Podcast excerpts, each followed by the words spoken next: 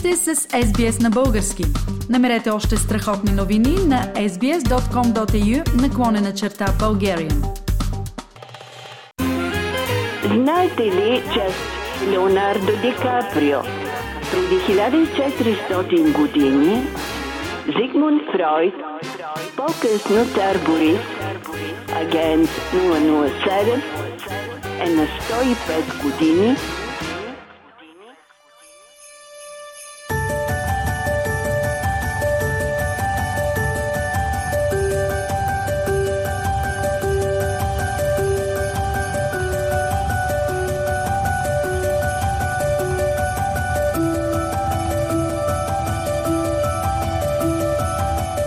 Предполагам вече всички сте видели, че коледната украса в австралийските градове започна да се появява. Цъфнаха коледните елхи, усмихнаха се коледните витрини. Но коледа също така ни напомня и за края на годината. По този повод днес в рубриката Знаете ли, че съм поканила доктор Мария Стайкова от Камбера да говорим за това, с което ще запомним 2022.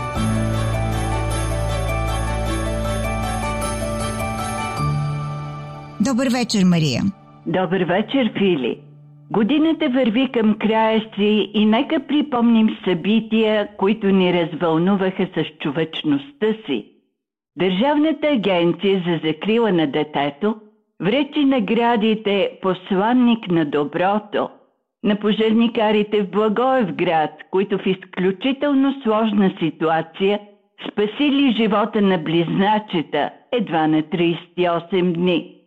На доктор Дончо Дончев, специалист уши, нос, гърло, помогнал на стотици деца да чуят «Обичам те». На Слав Петков, създател на български отбор атлети с синдром на Даун – които донесоха три сребърни медала от Световното първенство в Италия. На фундация за доброто, която осигури стипендии за децата на медици и учители, загубили битката за живота си в COVID-епидемията. На децата от доброволческия клуб за разно добро към училище професор Никола Марино в Търговище – за инициативите им дари усмивка на непознат и напиши благодаря и го изпрети на хората на първа линия в битката с COVID. Браво! Нашите млади хора се изявиха блестящо и на Олимпиади.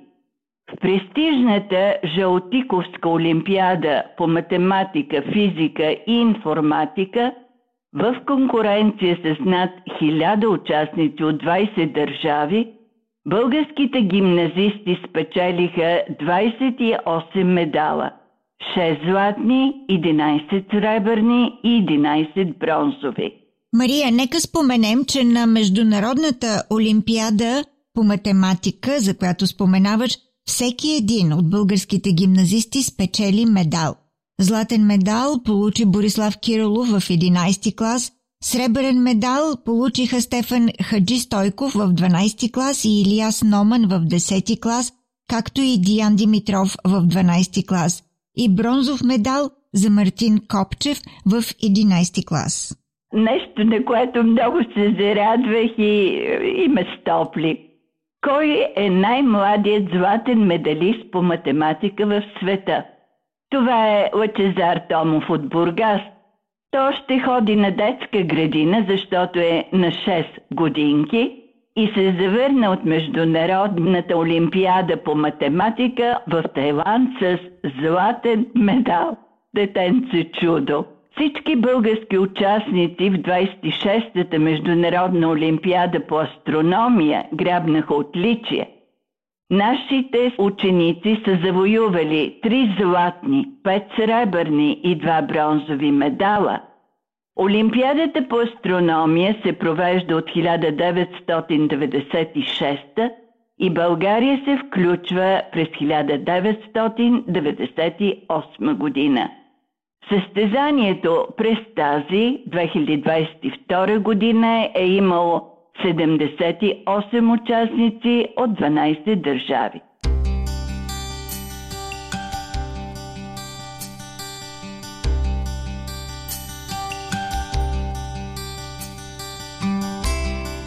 При такава добра подготовка по математика и астрономия, още от училищната скамейка, не е изненада и е много, много радостно – че Масачусетският технологичен университет обяви 30 годишен български учен за визионер.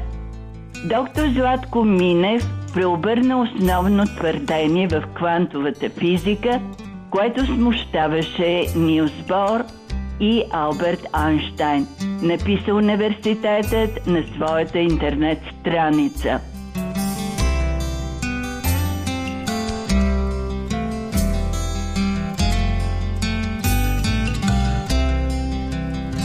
През по-голямата част от 20 век се предполагаше, че атомите се променят от едно енергийно ниво в друго – при резки, непредвидими, малки квантови скокове. Минев доказа друго. Той не само може да предвиди движението, но и да го контролира.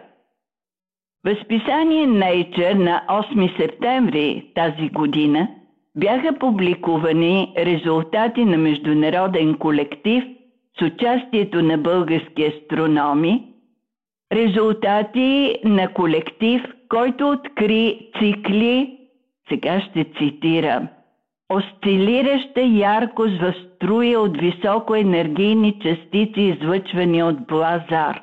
Нищо не разбирам, но блазарите били вид активни галактически ядра, чието източник на енергия е материал, която пада върху свръхмасивна черна дупка. И блазарът BL LAC се намира на 1 милиард светлинни години от нас и масата на черната дупка в неговото ядро била 200 милиона пъти масата на Слънцето. В изследването били използвани наблюдения на 37 телескопа в 13 държави. Резултатите от българските наблюдения – са получени с телескопите на астрономическите обсерватории в Бълграчик и в Рожен в Родопите.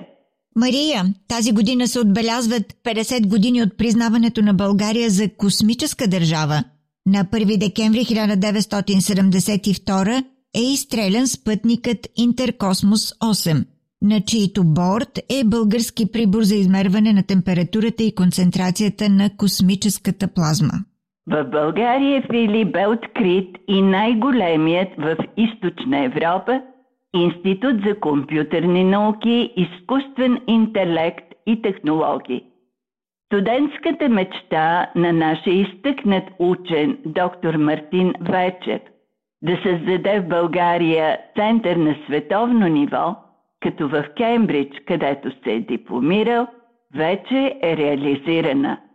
Така ще можем да се учим от най-добрите, защото институтът се изгражда с подкрепата на водещите политехники в Европа и ще можем да използваме техния опит, как науката да влезе в производството, как да се привлече бизнесът и как да се правят пари от научни изследвания.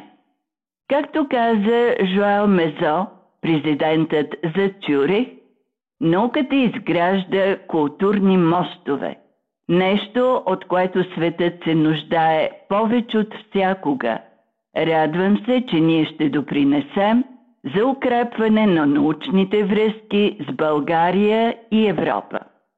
На откриването на най-големия в Източна Европа институт за компютърни науки, изкуствен интелект и технологии присъстваха представители на академичната и бизнес общности в България, много гости от чужбина, министърът на иновациите и растежа Даниел Лорер, ректорът на Софийския университет професор Анастас Герджиков, председателят на консултативния съвет професор Драгомир Радев, президентът на Европейския съвет за наука професор Мария Лептин, директорът на Google Джеф Тин, Професор Шафи Готвасър, носител на наградата Тюринг.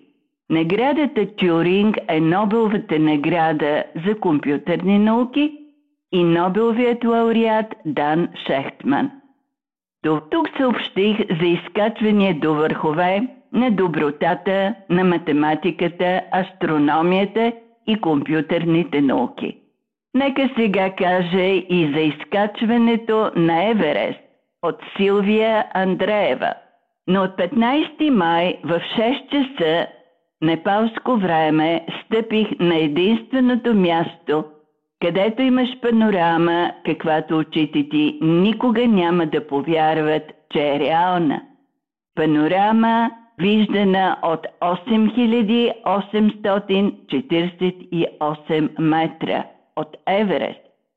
Това, през което преминаваш, полка от всякакъв вид, неимоверни усилия, психически и физически издържливост и страдания, ежечасови лишения, живота през този месец и половина, който е буквално оцеляване, да се приспособиш към мъртвата зона, това е зоната над 8000 метра, където и въздухът е силно разреден, и да не спираш да се бориш с всички условия, които през цялото време са срещу теб, да не спираш и така до върха. Но откажеш ли се, означава, че не си го искал достатъчно.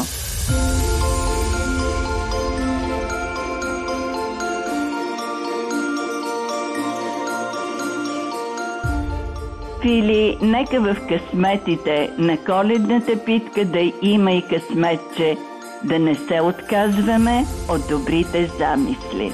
Добра идея, Мария. Ще запазим тази препоръка до коледа. Уважаеми слушатели, чухте доктор Мария Стайкова от Камбера в рубриката Знаете ли, че...